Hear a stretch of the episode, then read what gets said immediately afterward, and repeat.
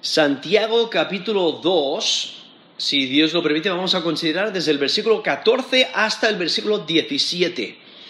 Santiago capítulo 2, desde el 14 al 17. Demuestra que tu fe está viva al cuidar de los demás. Demuestra que tu fe está viva al cuidar de los demás. Aquí en Santiago capítulo 2, desde el versículo 14 hasta el versículo 26, vemos que Santiago, inspirado por Dios, está, eh, eh, está haciendo un contraste entre la fe verdadera y la fe que dice ser verdadera, pero que es falsa. Y esa, la fe verdadera se demuestra con las obras.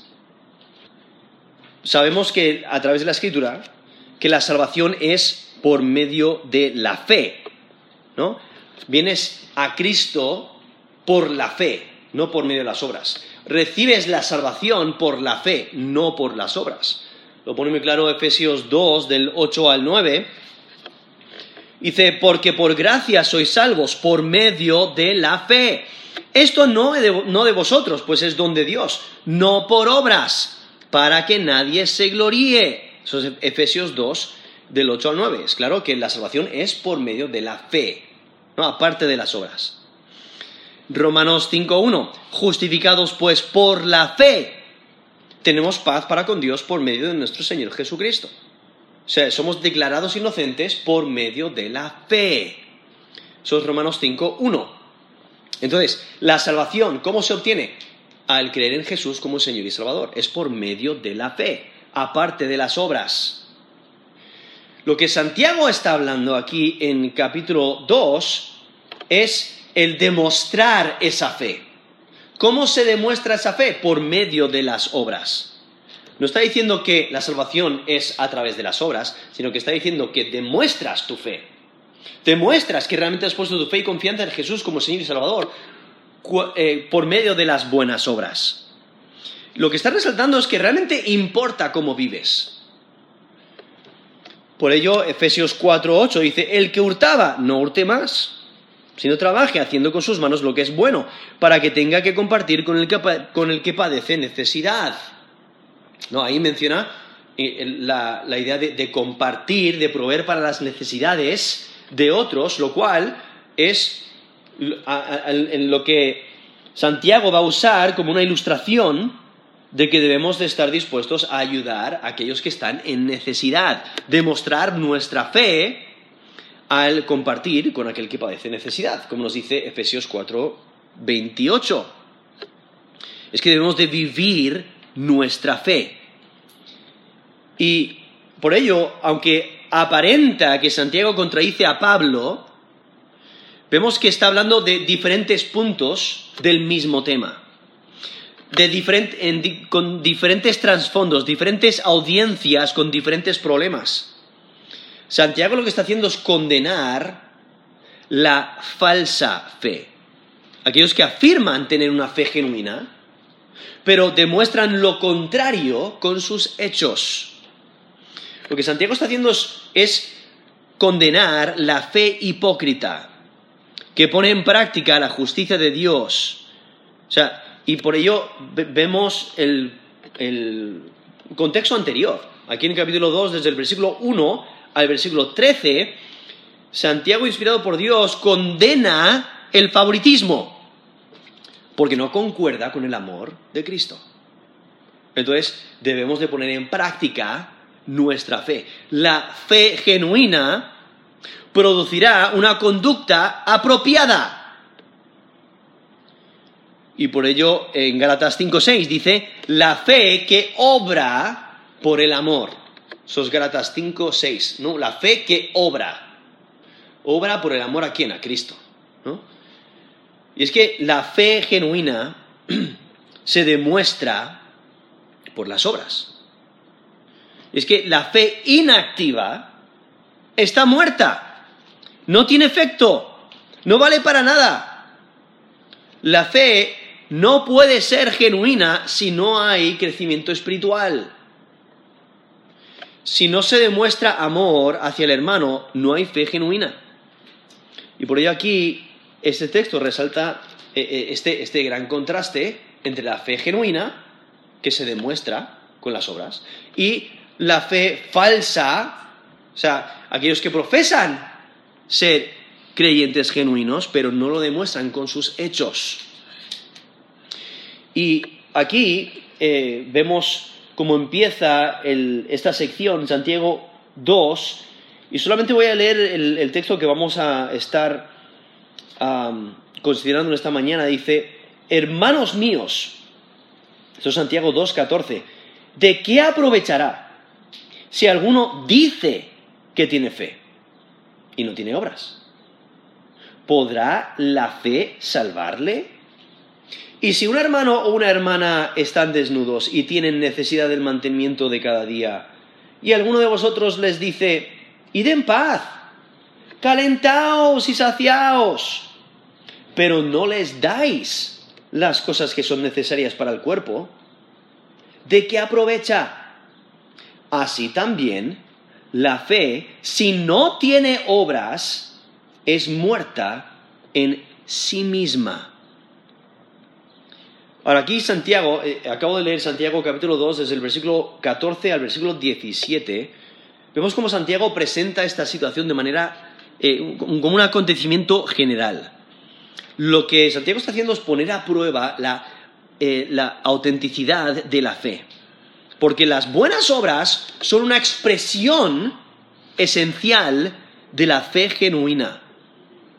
No como un árbol demuestra que está vivo, eh, por su apariencia, lo puedes ver. ¿no? Puedes ver que el árbol está vivo cuando crece, cuando da hojas verdes, cuando da fruto. ¿no?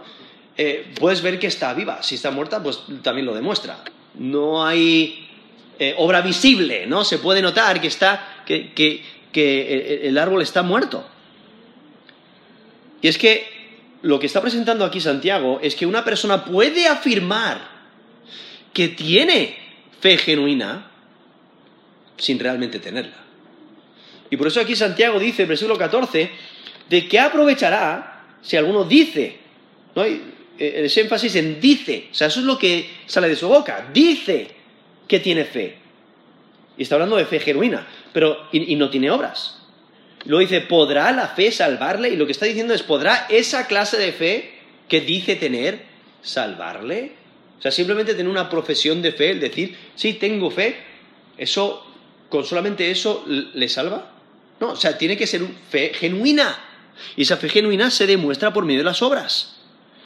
Ahora aquí, este término obras eh, se, usa para, se puede usar dependiendo del contexto para obras malas o para obras buenas. En Juan 3, del 19 al 21, lo usa de las dos maneras, cuando dice, esta es la condenación, que la luz vino al mundo y los hombres amaron más las tinieblas que la luz porque sus obras eran malas. Porque todo aquel que hace lo malo aborrece la luz y no viene a la luz porque sus obras, perdón, para que sus obras no sean reprendidas. Más, el que practica la verdad viene a la luz para que sea manifiesto que sus obras son hechas en Dios. Eso es Juan 3, del 19 al 21, donde menciona este mismo término que, traducido obras se puede referir a malas obras, a buenas obras. De, de, qué está hablando aquí Santiago? Está hablando de buenas obras, ¿no? Para Santiago las obras son aquellas en conformidad a la voluntad de Dios. Son obras que obedecen la palabra de Dios. No simplemente por seguir reglas, sino por amor, ¿no? Entonces, son buenas obras. Y lo que, hay que tener muy claro es que no está contradiciendo a Pablo, ¿no? Porque Pablo describe cómo puede ser salvo. ¿Cómo puede ser salvo? Por medio de la fe. ¿Qué es lo que está haciendo Santiago? Está diciendo cómo demuestras esa salvación por medio de las obras. ¿no? Hay, hay una diferencia. En Romanos 3:20 Dice, ya que por las obras de la ley ningún ser humano será justificado o declarado inocente delante de él, porque por medio de la ley es el conocimiento del pecado. Entonces eso es Romanos 3.20. Romanos 3.28. Concluimos pues que el hombre es justificado por la fe, sin las obras de la ley. Es Romanos 3.28. Aún tenemos Gálatas 2.16, sabiendo que el hombre no es justificado por las obras de la ley, sino por la fe de Jesucristo. Nosotros también hemos creído en Jesucristo para ser justificados por la fe de Cristo y no por las obras de la ley, por cuanto por las obras de la ley nadie será justificado. Eso es Gálatas 2.16. Entonces ahí tenemos al apóstol Pablo, eso es en Gálatas 2.16, donde él dice, no puedes ser declarado inocente por medio de tus méritos, por medio de tus buenas obras sino que es por medio de la fe en Jesucristo. Tienes que creer en Jesús como Señor y Salvador. Creer genuinamente y entonces serás salvo. Lo que Santiago está diciendo es que demuestras esa salvación por medio de las obras. Ahí, está, ahí está la diferencia. Pablo nos está diciendo cómo podemos ser salvos. ¿Cómo podemos ser salvos? Por medio de la fe. Y Santiago nos está diciendo cómo podemos demostrar esa salvación. ¿Cómo? Por medio de las obras. Entonces ahí está la diferencia. Entonces, aquí Santiago no está contradiciendo a Pablo cuando dice ahí en versículo 14, ¿podrá la fe salvarle? No, porque está hablando de la fe que, que es falsa porque no tiene obras, no demuestra, no demuestra su fe. Entonces, lo que, está afirmando es que la fe genuina tiene obras, tiene buenas obras, se puede, ver, se puede notar. Y es que Santiago eh, no está defendiendo cómo alguien puede ser justificado delante de Dios, sino que la fe genuina se demuestra en sus obras.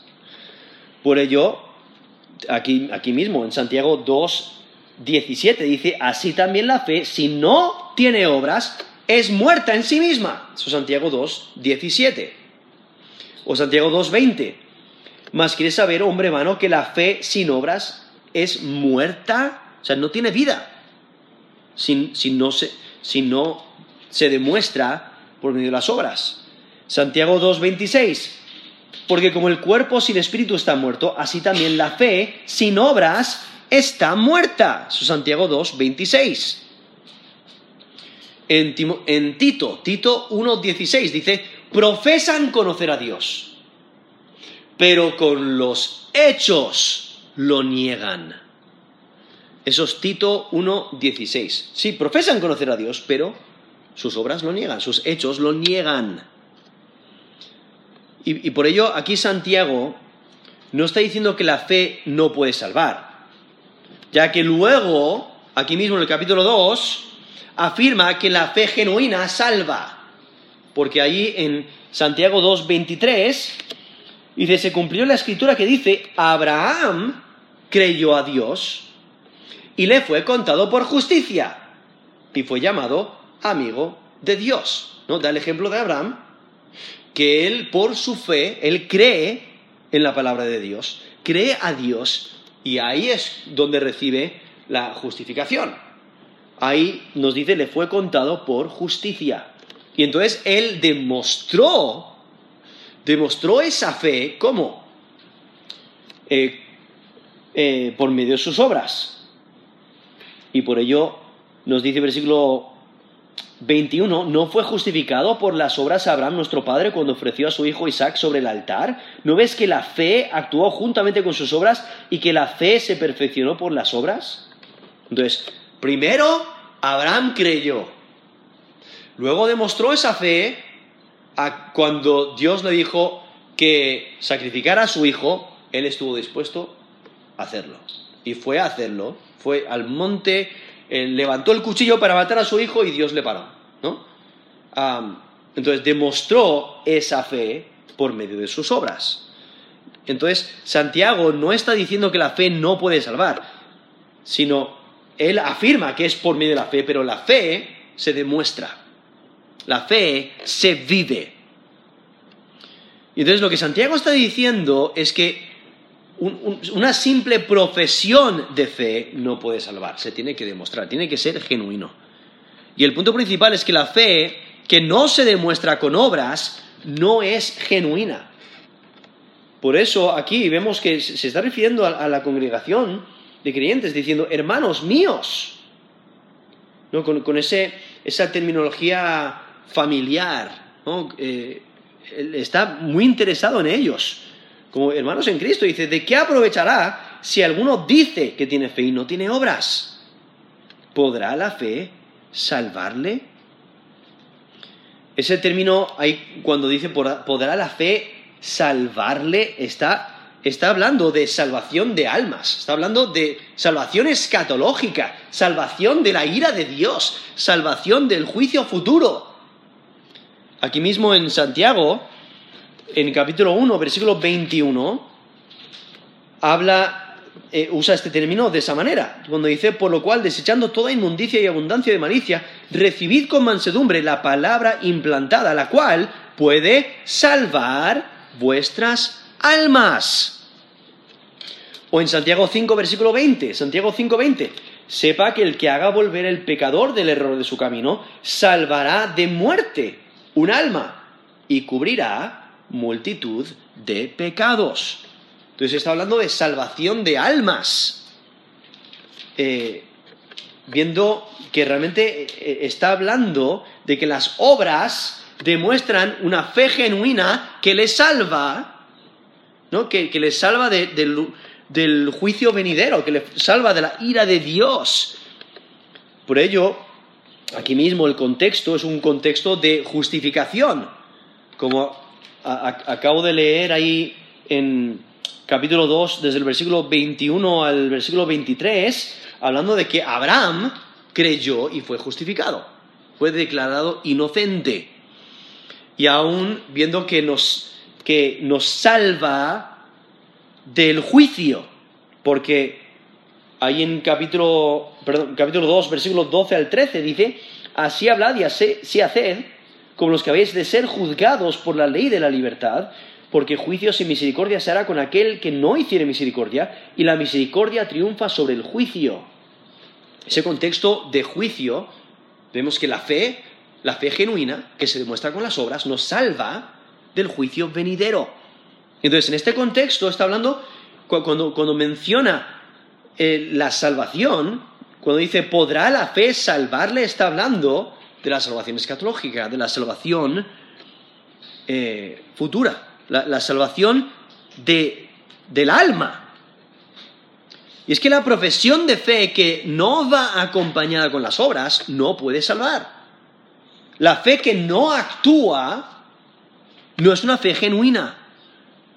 Si no se actúa conforme a la fe, es que no hay fe. Si no hay una transformación, una transformación de vida, eso significa que no hay una fe genuina. Porque nos dice 2 Corintios 5, 17. 2 Corintios 5, 17. De modo que si alguno está en Cristo, nueva criatura es. Las cosas viejas pasaron, he aquí todas son hechas nuevas. ¿No? Si has puesto tu fe y confianza en Jesús como Señor y Salvador, eres una nueva criatura. ¿No? Ya no deseas lo que antes deseabas. Ya no disfrutas de lo que antes disfrutabas, porque has sido transformado y hay algo en ti que te va transformando, ¿no? El Espíritu Santo te va transformando. Eso es 2 Corintios 5, 17.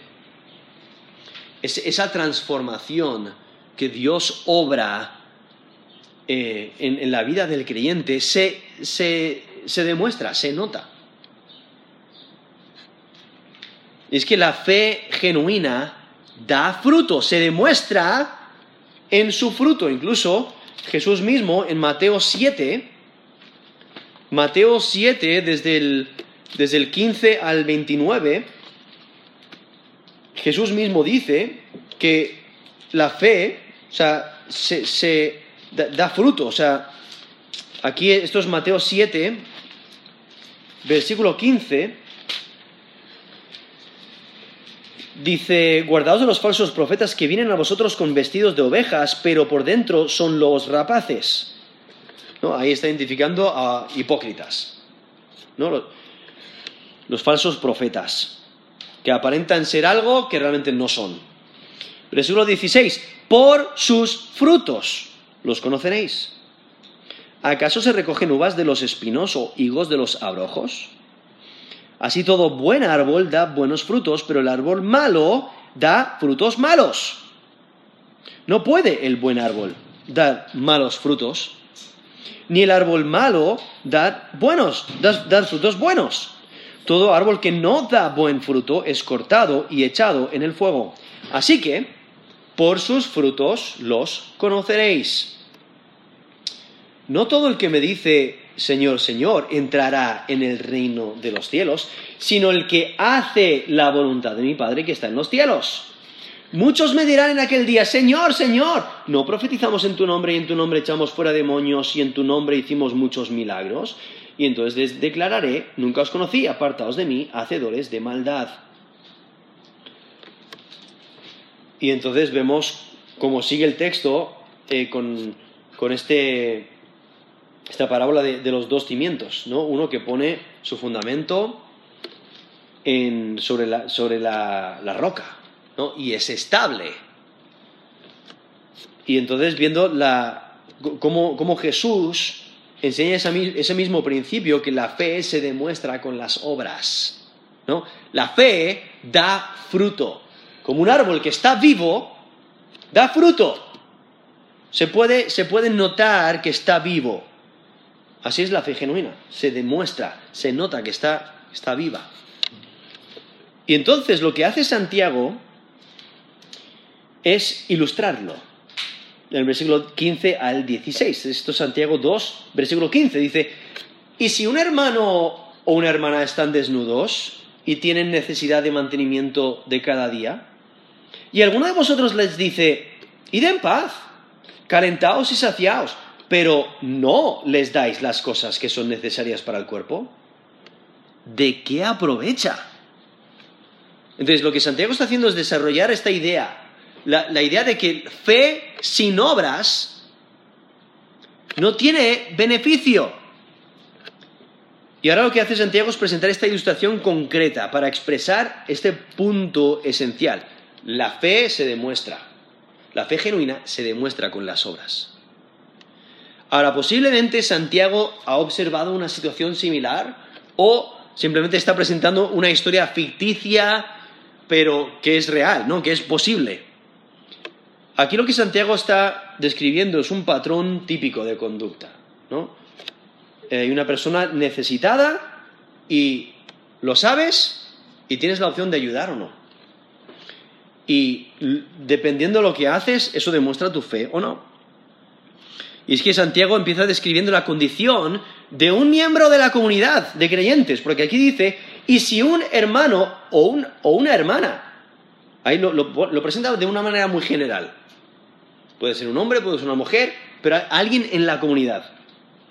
Un hermano o una hermana están desnudos, y ahí eh, simplemente es un término en el lenguaje original que se refiere a que, no tienen suficiente ropa para vestirse. Son personas pobres, eh, la, poca ropa que tienen está, desgastada, es ineficaz contra el clima, entonces tiene necesidades reales, se puede ver, con solamente ver la persona, por medio de su ropa, porque está desgastada, eh, se nota que, tiene necesidad.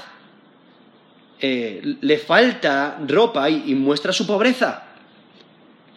Pero además de su falta de vestimenta, Dice, y tienen necesidad del mantenimiento de cada día.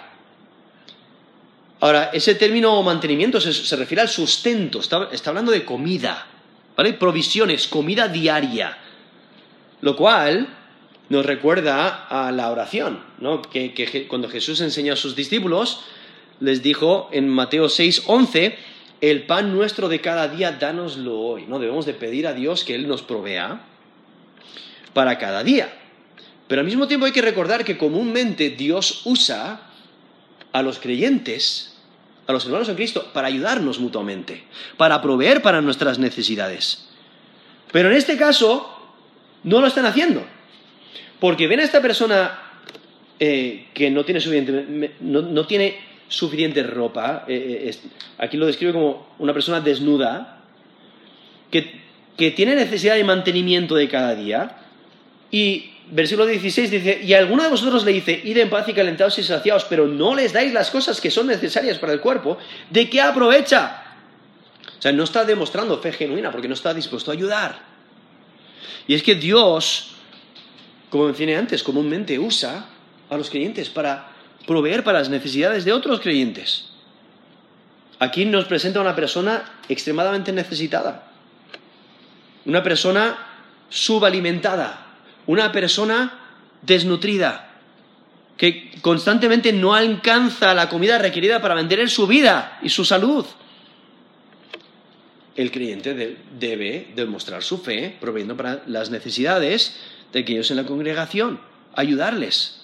No es que el cuidado de los hermanos en Cristo es lo básico, ¿no? De la obra de la fe. Los hermanos aquí que describe no tienen lo necesario para la vida, tienen falta de algo importante. Aquí está identificando una persona sin hogar, una persona extremadamente necesitada. Por eso dice, eh, es- están desnudos y tienen necesidad de mantenimiento de cada día. O sea, no tienen suficiente comida para comer. Y entonces, versículo 16, dice, y alguno de vosotros, no, algunos dentro de la comunidad, que sí, dicen ser creyentes, pero vamos a ver si lo demuestran o no. Porque dice, y alguno de vosotros le dice, id en paz, calentaos y saciaos, pero no les dais las cosas que son necesarias para el cuerpo, ¿de qué aprovecha? Entonces, aquí demuestran que ven la necesidad, la ven, reconocen la necesidad, pero no hacen nada. No hacen nada para aliviar la situación. Ese- esa frase, id en paz, que nos describe, que nos menciona aquí Santiago 2.16, es una expresión común de bendición.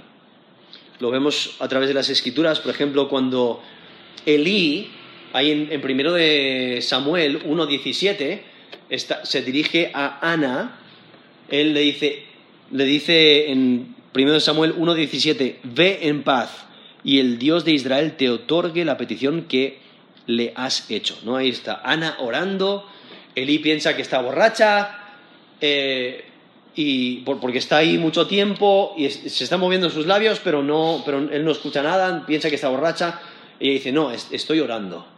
Entonces Elí le dice, ve en paz, ¿no? Ve en paz, es la misma idea, id en paz.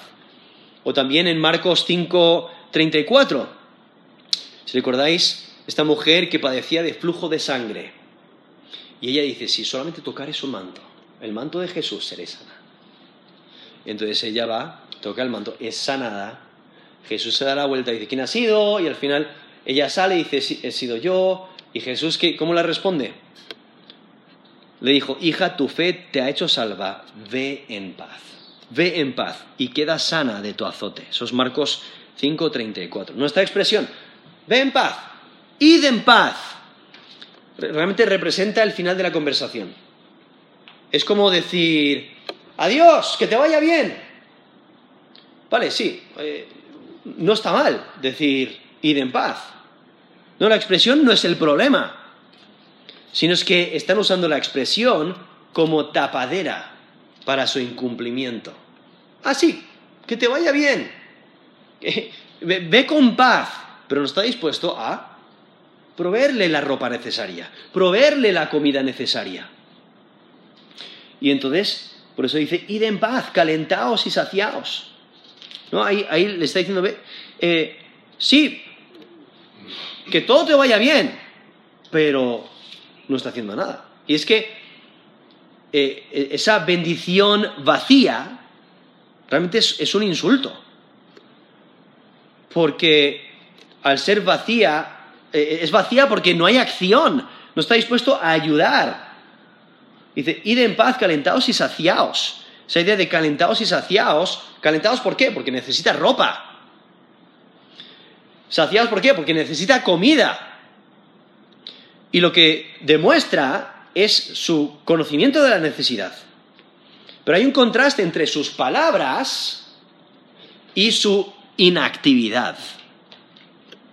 Ahora quizás les está exhortando a ir, encontrar ropa, encontrar comida.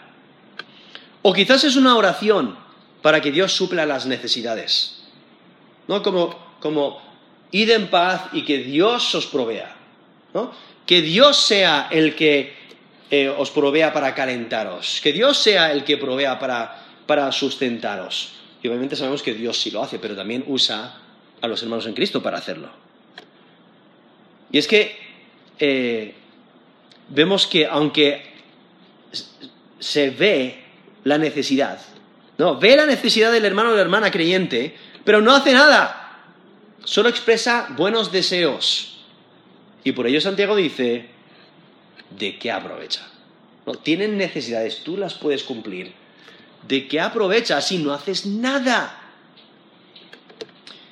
Es que las palabras, aunque bien intencionadas, no suplieron las necesidades.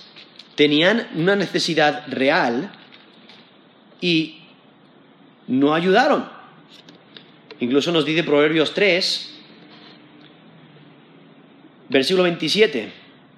Dice, no te niegues a hacer el bien a quien es debido, cuando tuvieres poder para hacerlo.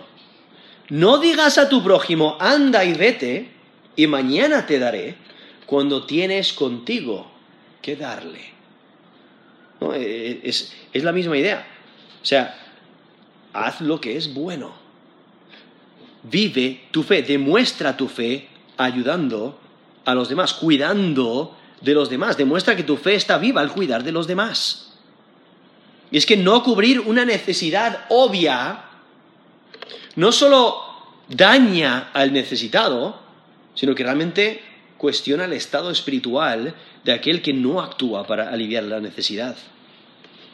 Incluso en Mateo 25, en Mateo 25 Jesús está dando esta, parábola de, las ovejas y los cabritos y está haciendo diferencia entre personas, aquellos que demuestran su fe por sus obras y aquellos que no demuestran, aquellos que demuestran que no tienen fe y lo demuestran a través de sus obras.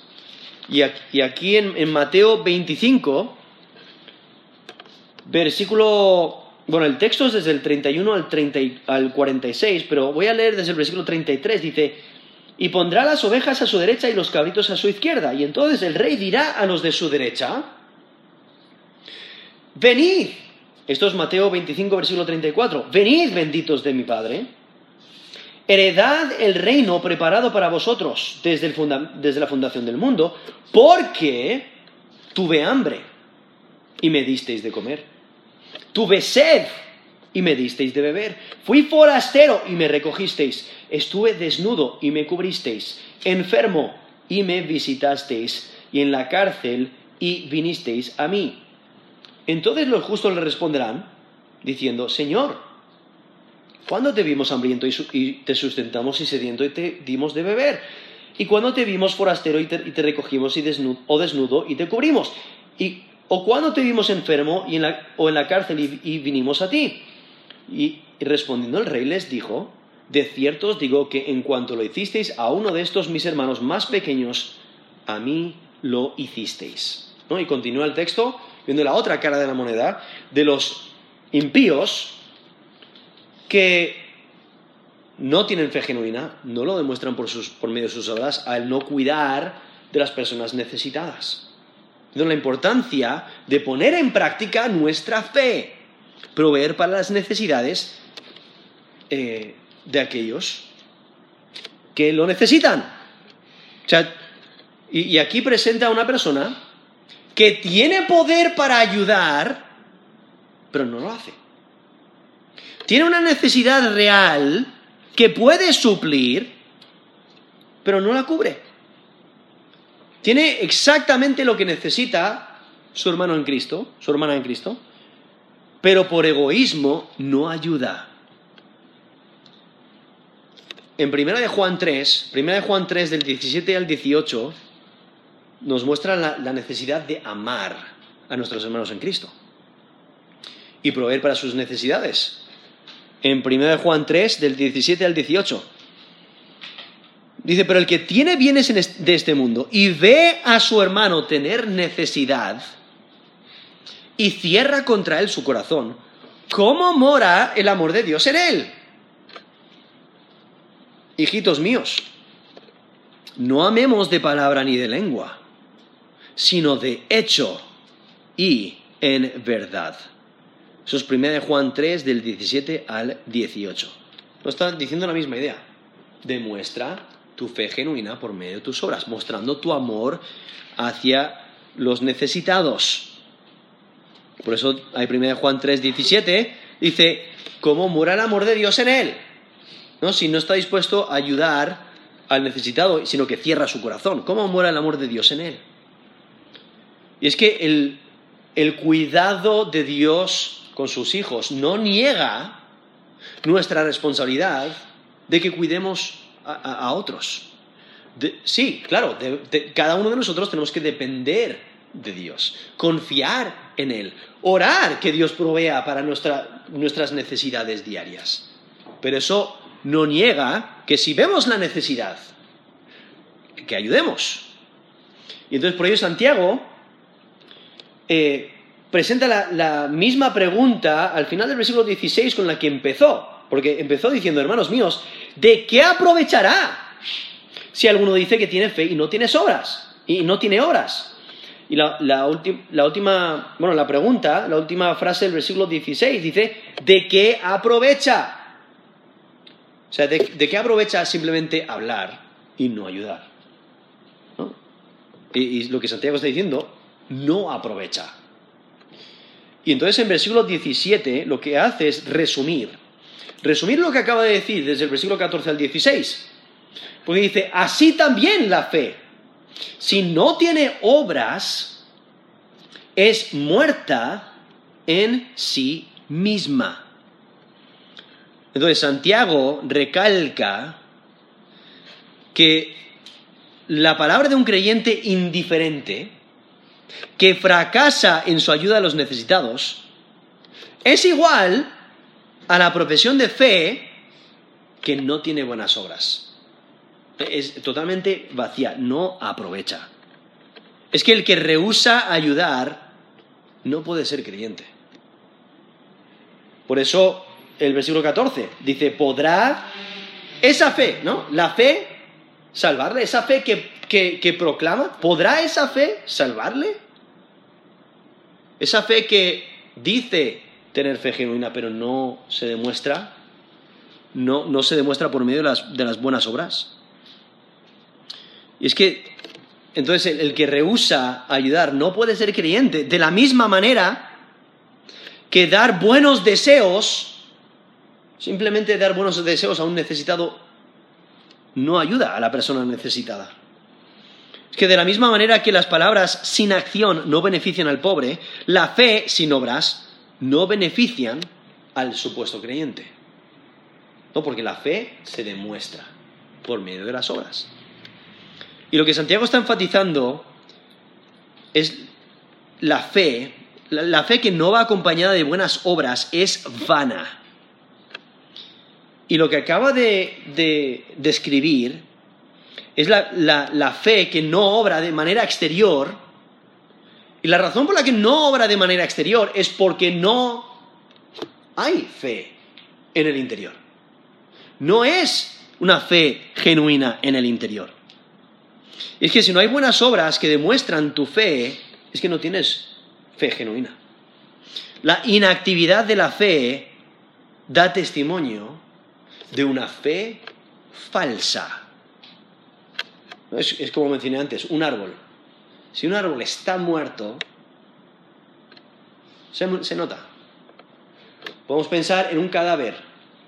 Un cadáver se nota que está muerto. ¿Por qué? Está inactivo. No se mueve. No se levanta. No juega al fútbol. No, no, no cocina una buena paella. No. Un cadáver está muerto. Nadie espera de un cadáver que corra una maratón, una maratón o que pinte un cuadro. ¿Por qué? Porque está muerto. Y si está muerto, lo demuestra por su inactividad. Es la misma idea. Una fe muerta, en el sentido de que no es genuina, no es real, demuestra que está muerta, porque no hay actividad, no hay vida, no se demuestra por medio de sus buenas obras.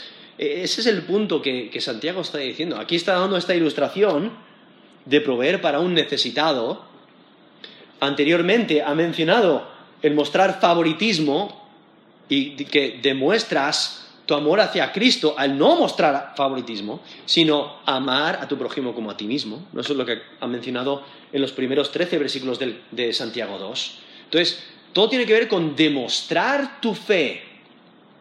La salvación es por medio de la fe, pero la fe genuina se demuestra por medio de las obras. Y es que si tu fe la, fe que dices tener no beneficia a otros, tampoco te beneficiará en el juicio de Dios, porque no es una fe genuina. Es que Santiago no está contrastando la fe y las obras, sino la fe intrínsecamente deficiente que no produce obras y la fe genuina que sí resulta en acción. Entonces la idea es, demuestra tu fe, vive tu fe, refleja tu fe. Y esto, y esto es en, todo, en toda área de tu vida. O sea, si ves, aquí menciona al necesitado. ¿Ves, ves la necesidad de alguien y tienes la posibilidad de cubrir, ayuda, cubre con lo que puedas.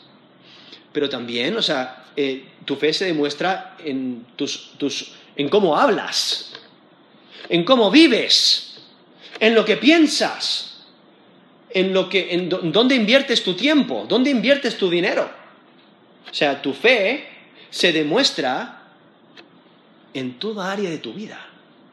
Tu fe se debe de vivir. Y si te das cuenta de que no hay vida, eso significa, es porque la fe que dices tener no es genuina. Entonces considera tu corazón. Asegúrate de tu relación con Cristo. Asegúrate que realmente has puesto tu fe y confianza en Jesús como Señor y Salvador, porque Él es el único que puede salvar. En nadie más hay salvación. Es por medio de Él, por medio de su obra en la cruz por nosotros. Entonces, demuestra tu fe. Demuestra que tu fe está viva al cuidar de los demás al vivir para Dios, al vivir por amor a Dios y reflejar el, amor de Cristo, el carácter de Dios, reflejar la, la, palabra de Dios, o sea, poner por obra sus mandamientos. Entonces, demuestra tu fe, demuestra que tu fe está viva al cuidar de los demás. Vamos a terminar en oración.